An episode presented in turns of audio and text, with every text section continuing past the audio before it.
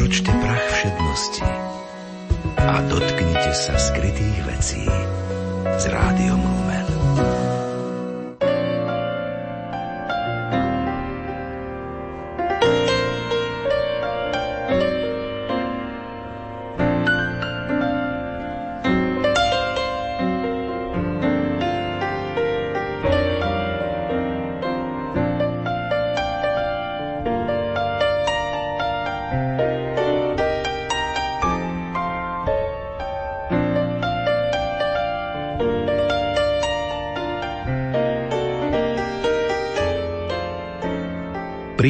Nedelné popoludnie, milí priatelia a priaznivci poetickej literárnej kaviarne.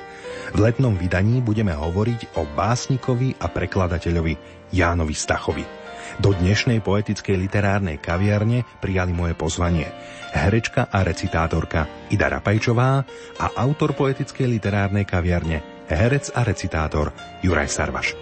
Príjemnú nasledujúcu hodinu vám od mikrofónu želá Marek Fajnor.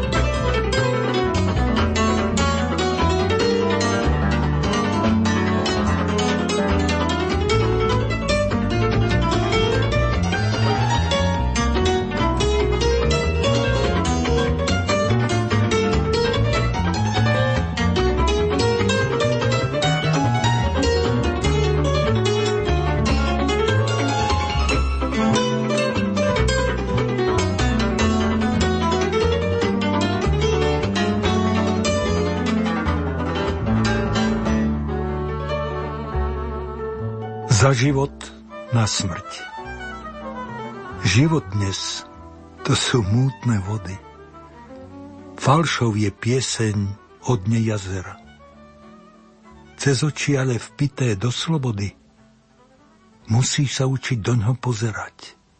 Si preca mužom. Máš strach z boja? Nezbáť sa smie len tvoja mať. Srdce ti prísne ako vojak za život na smrť telo musí jenať. Chápem ťa, chápem tvoju bázeň pre čiernym mračnom novej potopy. Jak vojak prvnež klesne na zem, chcel by si výšky v dlane uchopiť. Výška však nad zemou sa klenie, ale je ňou aj táto čierna prst, aj počatý plot v milovanej žene a preto zlého na ne nedopusť. Desí ťa predzvesť budúceho boja? Bôľne, kto plače, zlé, kto nadáva. Srdce ti prísne ako vojak, do kroku musí veliť ľavá dva.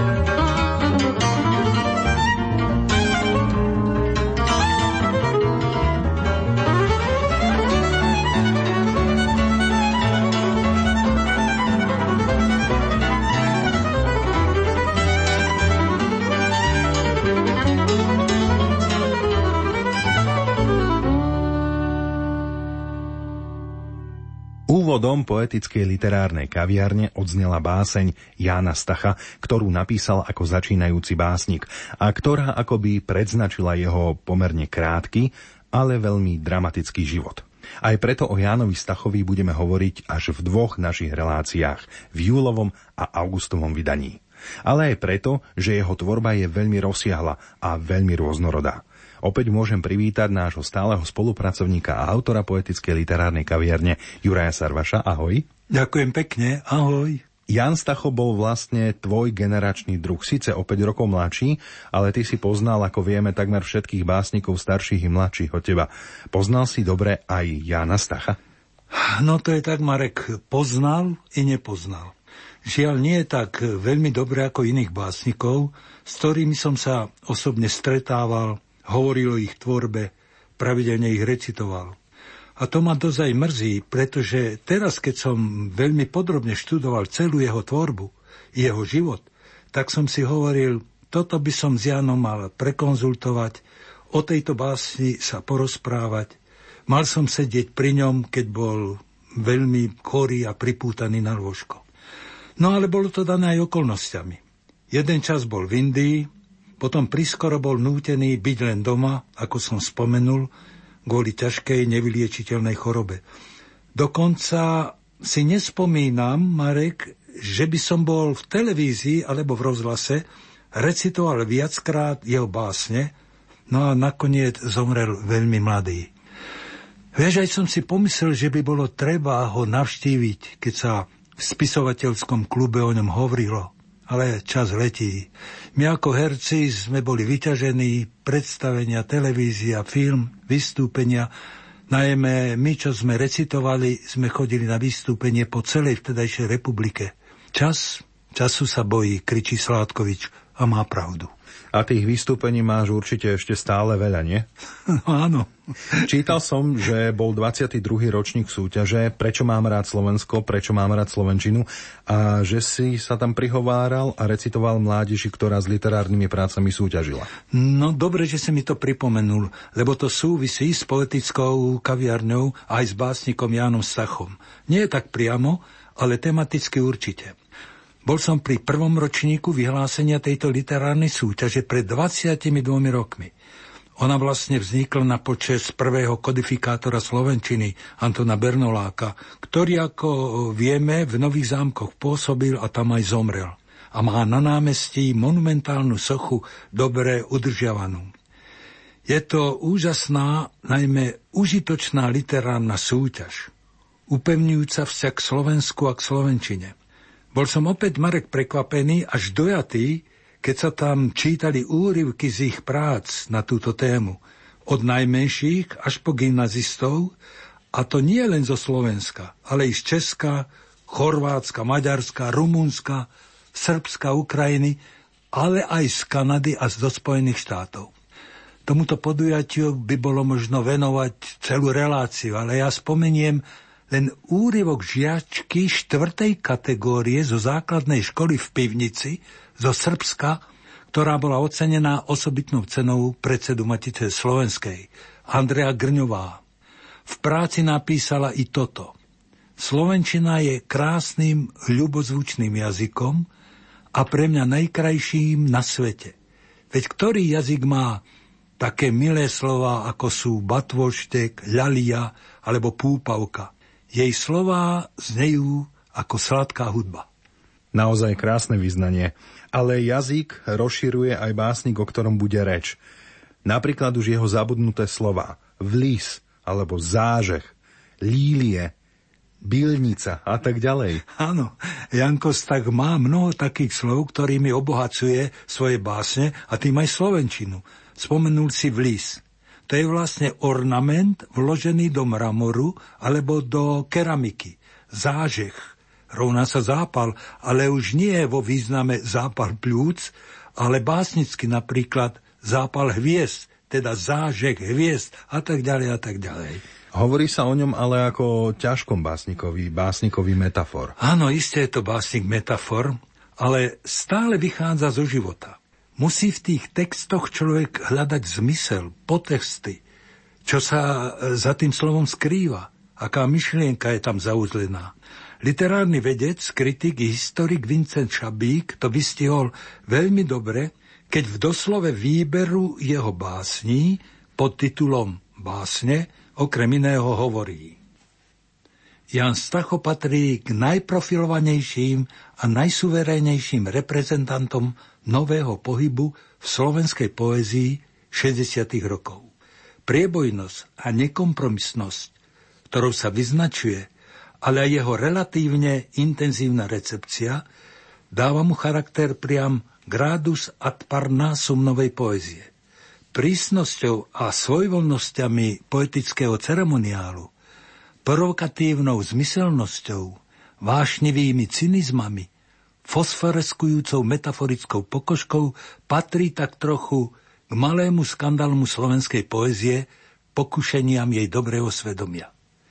Pravda, že Stachovú tvorbu nemožno definovať či zhodnotiť prirýchlo a nie len na základe toho, čo sa z nej ponúka na prvý pohľad, čo z nej možno vyčítať alebo nemožno vyložiť.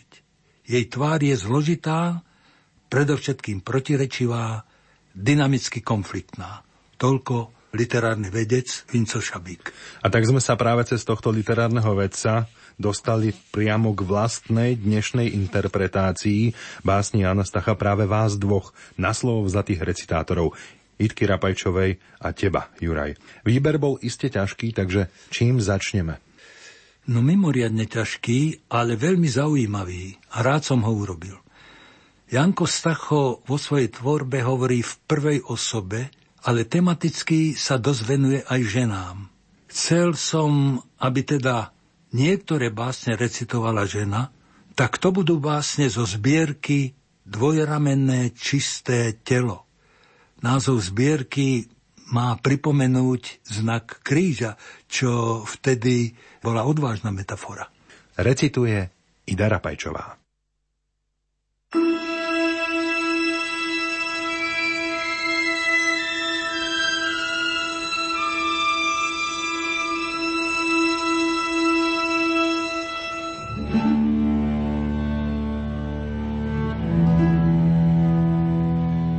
Pred spánkom.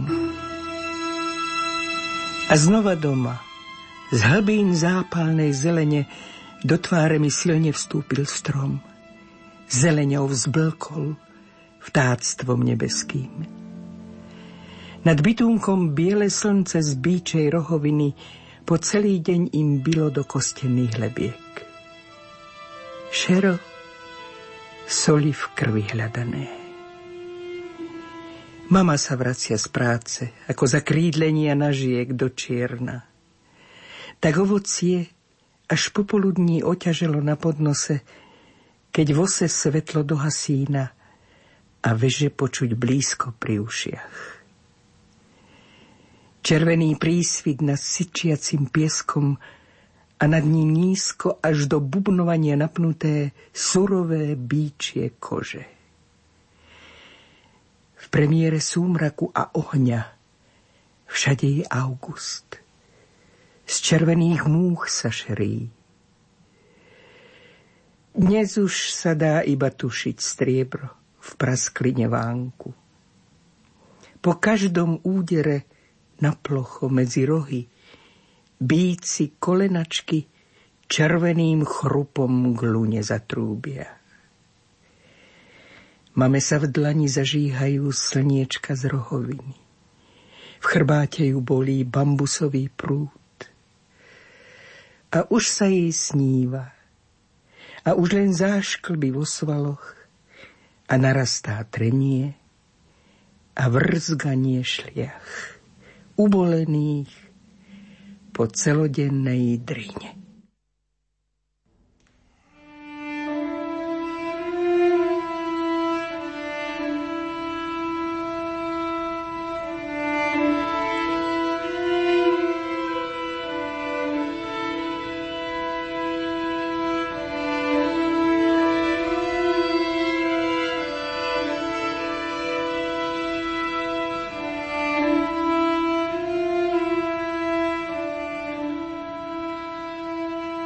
Slučka nad zemou.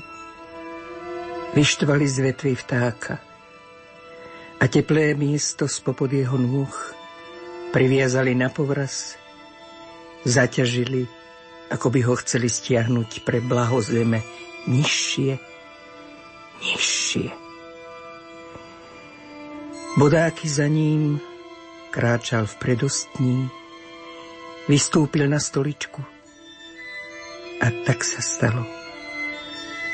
Muž vstúpil do sochy lebo už dávno predtým niekoľko piadí nad povrchom zeme oboma nohami dokončil posunok.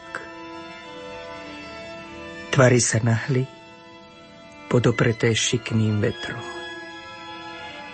Krátkými záškrbmi hlavy na tácni lúny, roztočenej na ukazováčku, koho si označujúcom v nebi, odbíjal sršné úsmevy pre Salome. Kam človeče tak naľahko? Kam si sa vychlopil len tak bez hábikov na tom ťažnom dvore s nožičkami z dreva? Ozval sa a dal sa cítiť jej bosk znova a celý. Dôkaz na krku. Povraz ten z pokolenia osviečimských vlasov, usúkaný z vysokánskych tónov. Odkiaľ si to áno? Ale kam? Olovnica, ktorá padá cez párebištia a hviezdne hlbočiny, kolmo na Boha. Kto si ale skrytý oboma očami odrazu pozrel na hviezdu a hľadel tuho. Tak tvrdol úzol na slučke. Práve tak on, pod dubom kolmí, ako by chcel kvetmi prekvapiť, za chrbátom zamlčal svoje dve ruky. K modlitbe Bože posestrené, štránkom. O synu Absolón, synu môj, synu. Zretelne škabla sa zem. Zem spríťažlivela po jeho členkoch do zemského zotlievania. Spustil sa vták, do tvaru kríža znehybnel. Nevzlietneš, človeče cez koreň jazyka už necítil proti zemi ťah vtáčieho peria nahor. Brate, neodpustíš. Sú šľapy v stuhnutom posunku pre na nebe vstúpenie. Sú peť prsté vlisy do prachu. Sú teda šľapy. A preto ťažké nadol. Ale z vetvy po štránku nezostúpiť teplo vtáčich nôh. Kým sa vták a milujúci živým srdcom nepoloží do strelného prachu, nebude, brate, teplého miesta na zemi. thank you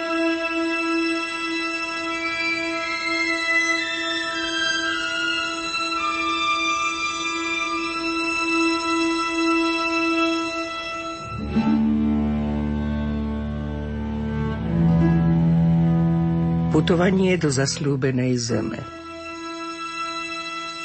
Raz v zaslúbenej zemi pretnú sa kruhy posvetných nádob a v tomto cenknutí kratulinko zasvieti tvoja tvár, matka. A v kalichu do skla hlbenom jazykom nahmatám to zlaté ohnivo rozlomené na dve polovice – ja dodnes hľadám domov zdorujúci ohňu. V červenom vzduchu vyzváňa mi hlina prišľahnutá svetlom. Tam sa kto si chystá do práce. Do ručníčka si viaže kus chleba k úsmevu. Načúva mojim krokom v zachrípnutom štrku.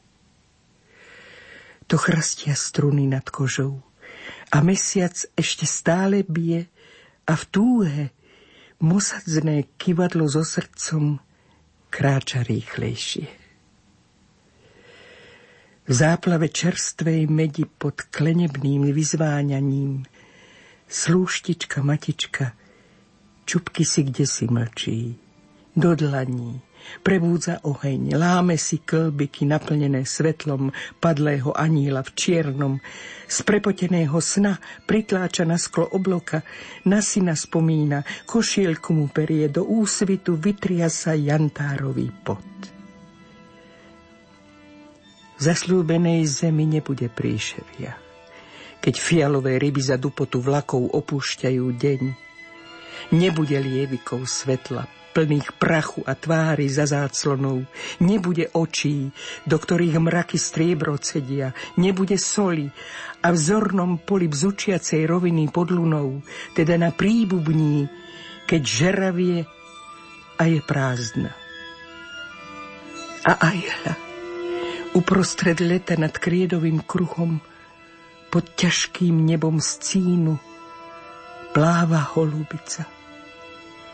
Nôžky má na kosť podrezané. Pláva holubica. A kde si hore, Bohu rovno do tváre, nad hlavou jej plieska slovenské nebo. Z plátenka tenkého a voňavého, pod slnkom vypraného. Pláva holubica.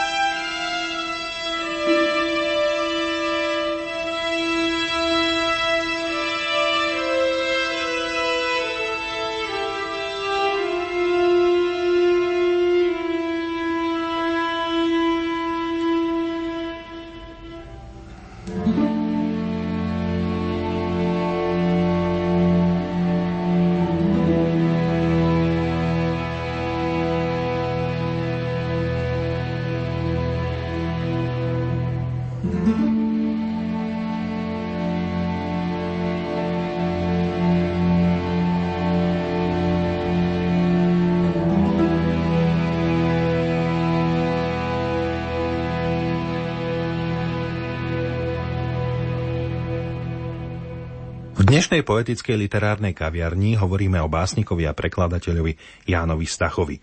Ján Stachov sa narodil 1. januára 1936 v Trnave, kde vychodil základnú školu a v roku 1954 i zmaturoval. Vysokoškolské vzdelanie ukončil na Lekárskej fakulte v Bratislave v roku 1960. Lekárskú prax vykonával v Rožňavskom Bystrom a v Šenkviciach. V rokoch 1964 až 1969 pracoval ako redaktor vo vydavateľstve Slovenský spisovateľ. Krátky čas pôsobil ako československý kultúrny ataže v Indii. V období rokov 1970 až 1973 bol šéf-redaktorom reví svetovej literatúry. Potom utrpel ťažké zranenie pri autonehode a odvtedy bol na invalidnom dôchodku a doživotne pripútaný na lôžko. Zomrel 15.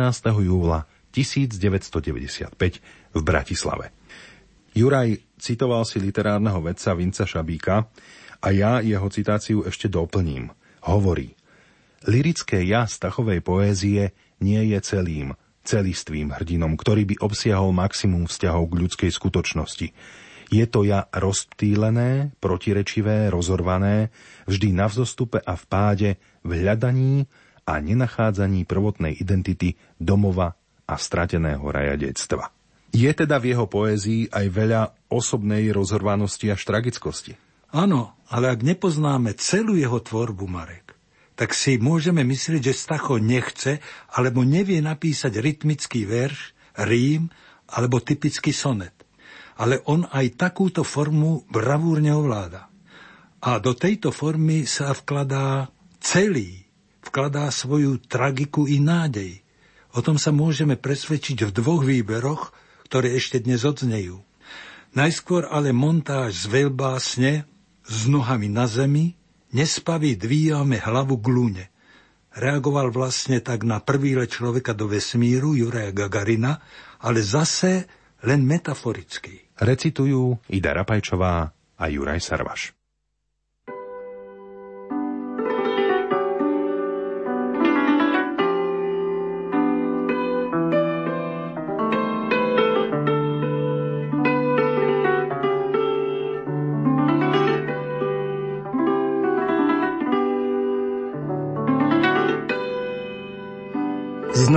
Na zemi, nespaví, dvíhame hlavu k lúne.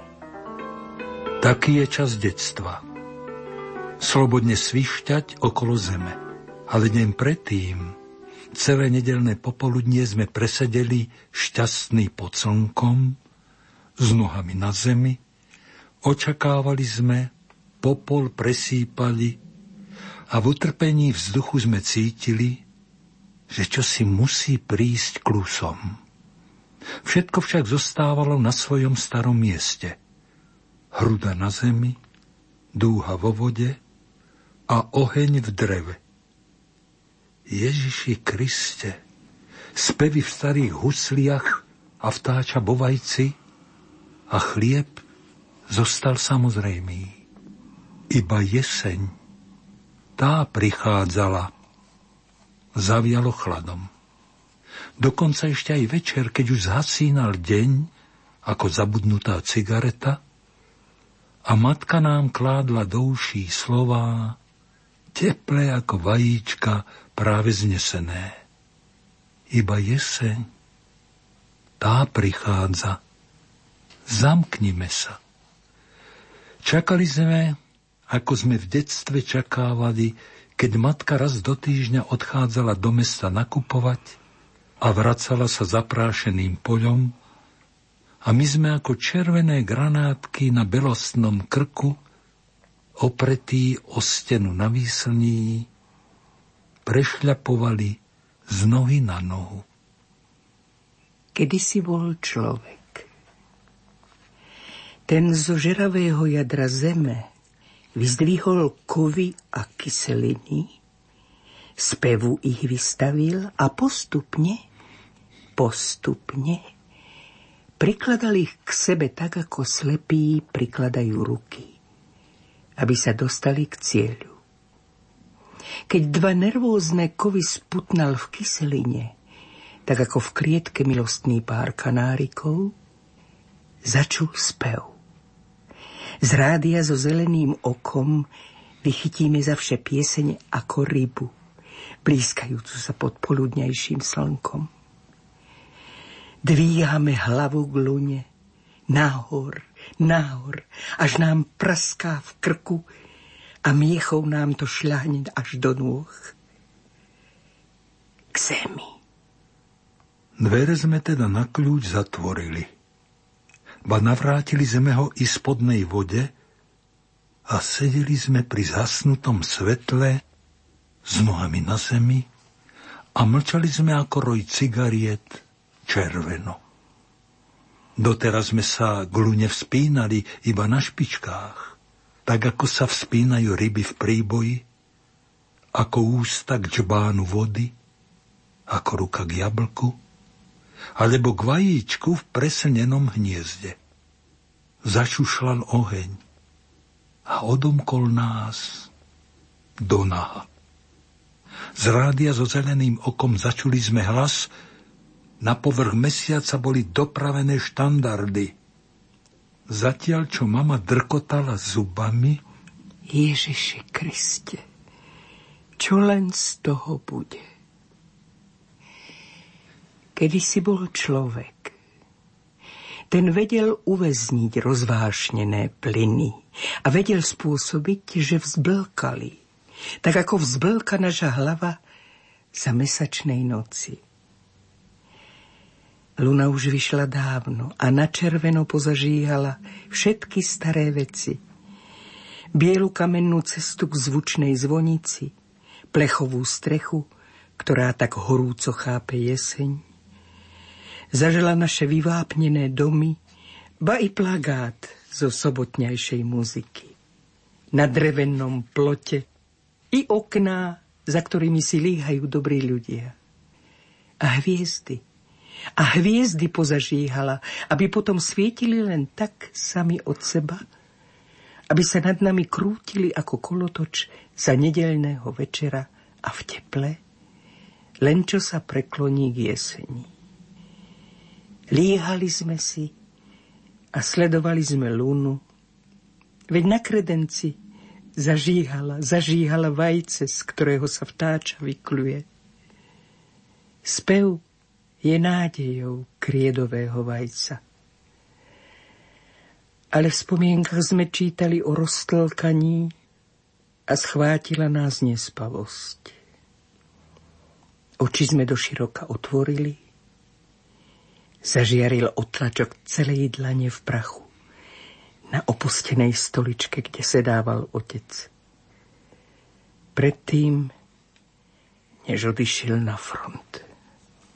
Ráno nás boleli oči od nevyspania, keď sme kráčali do zmeny, aby sme naučili oceľ, ako má praskať pod našimi rukami. Kráčali sme okolo novinových stánkov. Čerstvú čern novín a síňavu cigaretového dymu vdychovali sme až k samotnému srdcu. Potom sme sa nakláňali tak ako sa nakláňame nad rozsypaným makom nad mapou mesiaca. Vtedy na svitaní bol z neho iba biely porcelánový tanier po nedelnej večeri. Odchádzali sme do tovární a pod nebo na rovine usporiadať svoj každodenný nájazd pod slnko, aby sme si zo pár lúčov uchytili a večer, aby sme načúvali hlasu z rádia, dobrému ako hlas neznámej. Sadnite si, iste vás bolia nohy. Aby nám tento hlas prezradil, prečo je nedeľa, tento zvláštny deň, v kalendári zaznačená červeným. Keď sa vraciame domov zo zmeny, jedna noha nám neustále predbieha druhú a čítame inzeráty. Čakáme cestou na prestretý stôl a na veci, ktoré sa dajú pohľadkať ako verná voda, ako chlieb. Čakáme, kedy hruda vzlietne nad naše hlavy a rozjasá sa škovránčím spevom. Čakáme, kedy sa svetlo zbratá s vodou, aby už vydala očiam dúhu so všetkými farbami. Čakáme, kedy oheň vystúpi z dreva a zahreje uzimené ruky dobrých ľudí na celom svete. Čakáme, kedy pieseň vystúpi zo starých huslí, z vaječnej škrupiny, aby sme ju, pieseň, pieseň, zavše vychytili ako rybu, blízkajúcu za podpoludnejším slnkom. Čakáme, kedy čistota bude uložená navždy v chlebe pre všetkých.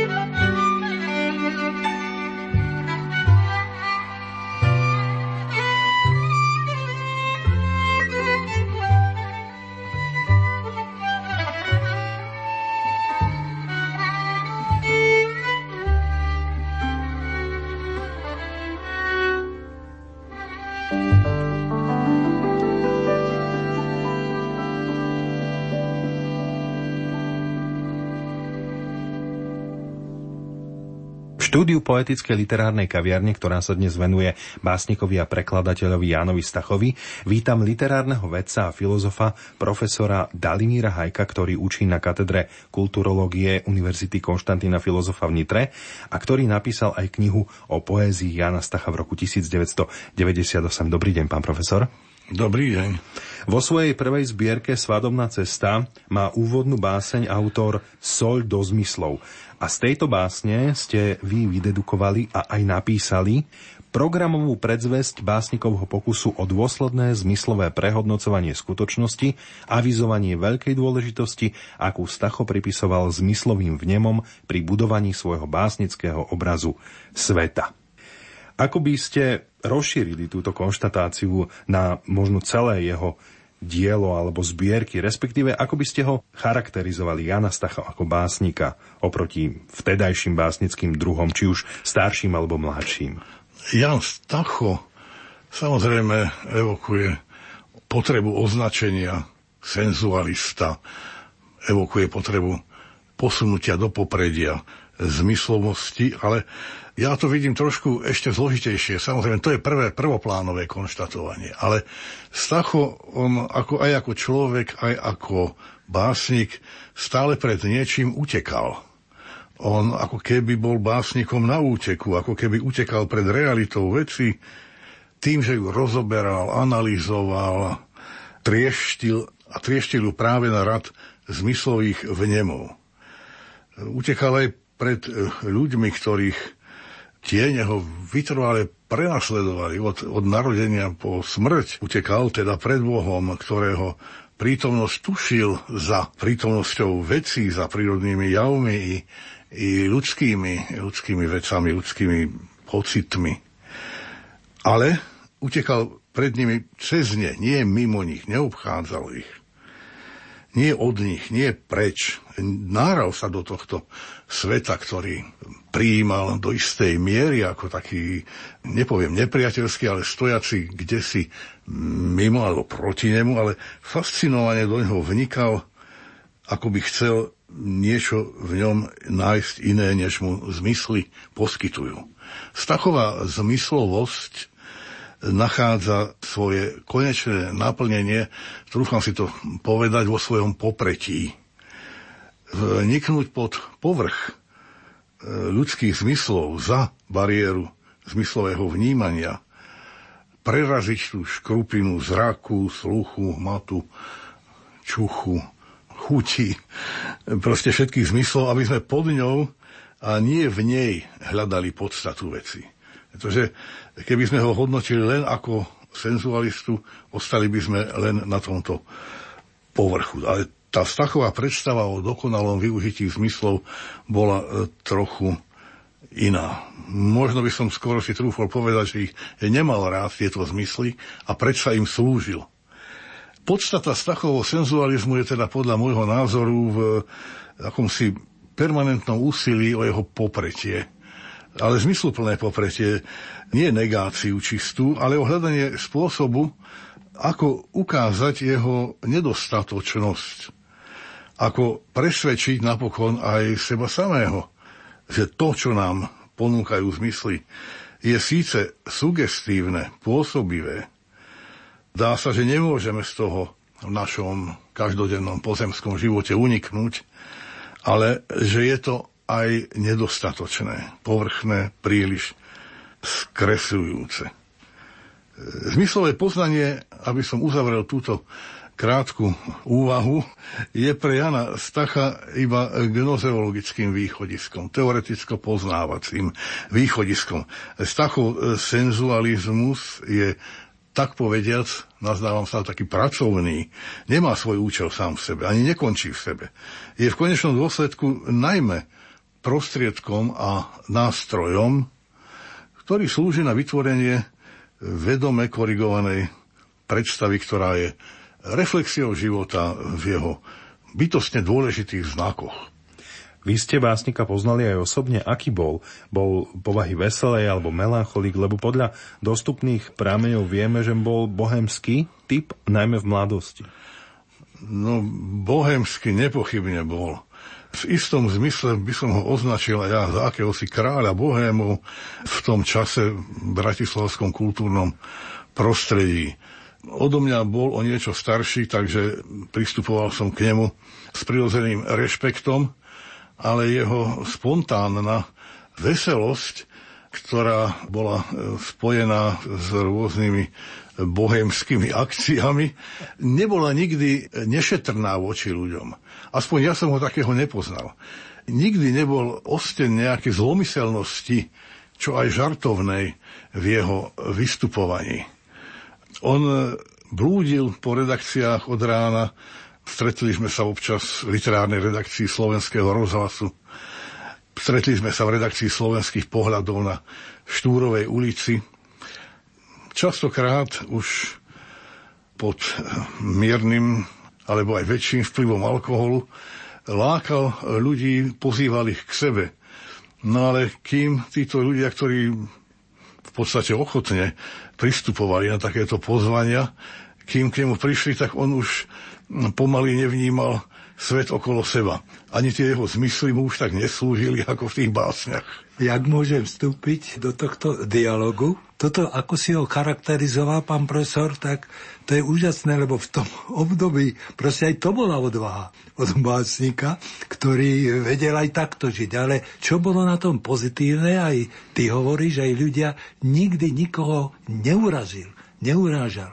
Aj keď mal povedzme tak ľudové trochu vypýtaj. Ale ja by som to vrátil ako recitátor. Teraz, keď som si preštudoval zase celú jeho tvorbu, mňa ohromne zaujala, ba priam prekvapila zbierka z prežitého dňa. Vieme, že to bol najťažší úsek jeho života. Ale úplne upustil od metafor, od voľného verša. Ako ty, ako literárny vedec, sa díváš na túto zmenu ale najmä, že vedel aj po formálnej stránke prejsť na takúto tvorbu. Osobná tragédia ho pravdepodobne naučila väčšej disciplinovanosti. Je to môj osobný názor, nie je to názor teoretika, lebo to je veľmi ťažko preukázateľné, ale to, o čo Stachovi vždy išlo, bola pravda. A to spočiatku dokonca aj pravda ako gnozeologický pojem. On sa usiloval v tých prvých zbierkach skôr o vystihnutie skutočného charakteru človeka, ale miesto človeka vo svete. Cieľom poézie mm, má byť pravdivá výpoveď, ktorú čitateľ pochopí iba vtedy, keď na ňu nebude hľadieť z nejakého neutrálneho odstupu, ako chladný, nezainteresovaný pozorovateľ, ale keď do nej vstúpi bez predsudkov a bude sa pohybovať týmto textom ako s tým zaujímavým, hoci niekedy aj zradným terénom. Ak v tých prvých zbierkach bol Stacho analytikom, v závere svojho života ako keby syntetizoval a zjednodušoval toto poznanie. Chcel ukázať konečný zmysel veci, tú pravdu, ktoré som hovoril, ktorú by sme si mali dedukovať z textu, vyvodiť si ju z textu. Základnou metódou poznania sveta v básni spravidla nemôže byť nejaké prosté vysvetľovanie na základe nejakých pravidel vedeckého poznania, ale takmer výlučne iba intuitívne chápanie a tá intuícia Stacha priviedla paradoxne k takému disciplinovanejšiemu vyjadrovaniu chcel veci označiť pravými, prostými menami, pomenovať ich jednoduchými názvami a nepotreboval takú silnú obraznosť ako v tej prvej fáze svojho života. Pán profesor, veľmi pekne vám ďakujeme, že ste prišli až z dovolenky zo stredného Slovenska a že ste si našli čas na veľmi veľa zaujímavých informácií zo života a o diele básnika a prekladateľa Jana Stacha. Ďakujeme. Bolo mi potešením.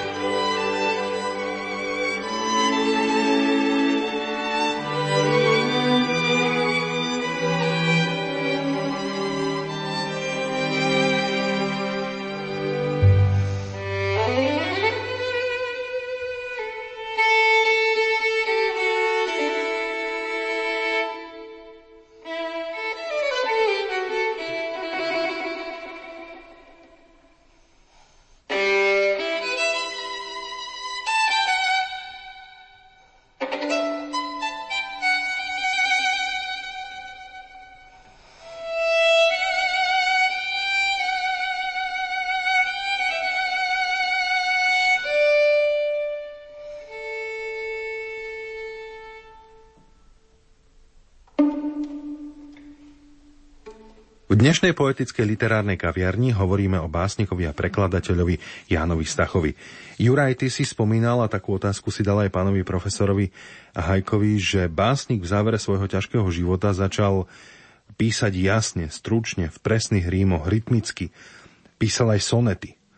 Mohli by sme sa k tejto tvorbe, prípadne k tomuto obdobiu, ťažkému obdobiu vrátiť? Áno, môžeme. Aj pre poslucháča je to veľmi dramatické. Ja som to už spomínal, ako si aj ty povedal, presne o tom píše Marian Grupač v jeho knihe, ktorú napísal pod titulom Ján Stacho, jazyk ako obraz. A to, čo o ňom píše, rozprávame dávno predtým, ako sme sa rozhodli venovať sa poetickej literárnej kaviarni Jánovi Stachovi, tak mi hovoril náš stály poslucháč Oliver Šábik ktorý básnika dobre poznal.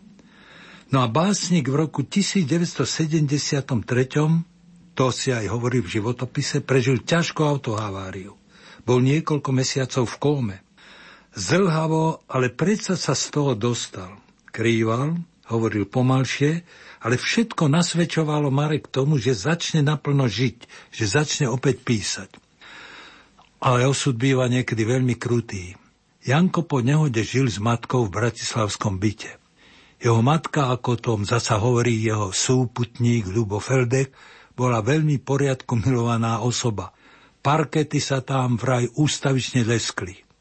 A raz na týchto čerstvo vyreštených parketách sa jej syn pošmikol, spadol, zlomil si stehnovú kosť v krčku tak nešťastne, že sa už nikdy nepostavil na nohy.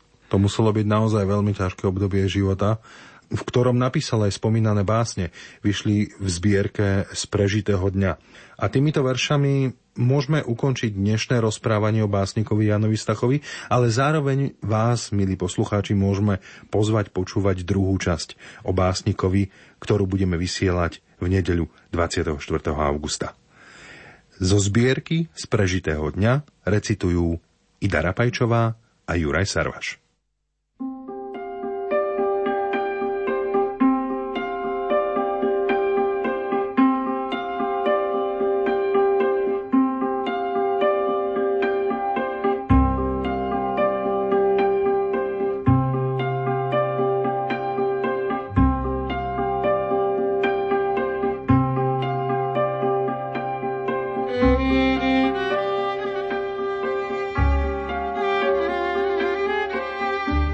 Závaný jary. Vietor vše jarné vône doženie, no schodisko je neustále nemé. Blíži sa láska, len ako si drieme, znie spodná voda kde si v hĺbkach zeme. Po cérke túžim, zas cniem po žene. Po bezvedomí kým precitol som z hĺbok bezvedomia, pohlo sa slnce z hruba o pol rok. Ja opäť dýcham, už som zase doma a zazma týra nával otázok. Ale neviera. Neznámy z temnôt sa už blíži zasa. Na lístí dážď si preberá Chor mŕtvych za mnou zája smútku jasá. Nie trízeň, ale neviera. Slzavý deň. Tak skončí ten, čo v ničom nemá mieru. Slzavo začína sa dnešný deň. Žen som stratil a strácam aj dceru. Od cintorína za mnou kráča tieň nočné bdenie. Samotou utýra ma, kruté žienia. Len mlčky na ňu spomínam. Po celé nočné bdenia bývam sám. Len lístie cvenží do tmy utrpenia. Túžba po cérke. Jar v starých stromoch novou miazgou praská podriaduje ich svojmu zámeru. Po slove túžim, Myslím na céru. To, čo mnou hýbe, to je láska? Láska. Umieranie. To ťažké. To je dlhé umieranie. A najlepšia by rýchla bola smrť. Znova ma ohne pália v každej rane. No dažde sa už blížia. Už ich čuť. Jar. Mŕtvy vzdých blúdi vôkol môjho tieňa. Čakám len, kam sa schúli napokon. Otváram veľké okno do zvonenia a do izby mi vchádza jarný zvon. Vzduch v čírom svetle hustý odvar varí, kým civiem na čierneho pavúka. Čierny vták, slepý zo slnivej žiary, vše na okno mi hlávkou zaťuká. Smrti sa moje ľudské srdce zdráha. Už pocitujem drobnú štepku blaha, pokožkou cítim, ako sála zem. Patrím sem, na zem, veď som zasa živý. Život je čudný. Často robí divy. Ja ešte žijem, zasa milujem prvá jarná búrka. Celú noc zavíjajú psiská. Vtáky sú v stromoch ukryté a z tmy sa zlato-žlto blízka. Všetko sa končí v úsvite.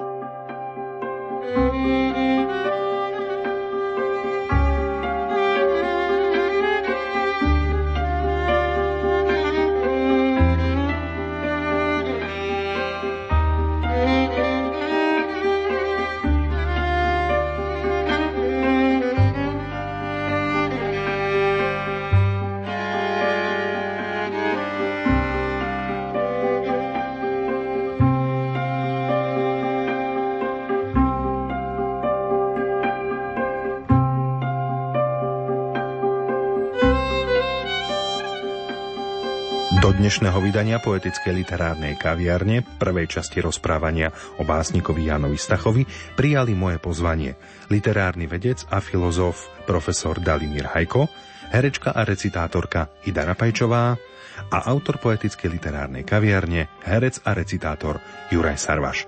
Na dnešnom vydaní spolupracovali od techniky Matúš Brila a Marek Grimovci a hudobná dramaturgička Diana Rauchová. Od mikrofónu vás srdečne pozdravuje a príjemný zvyšok dnešného dňa vám želá Marek Fajnor.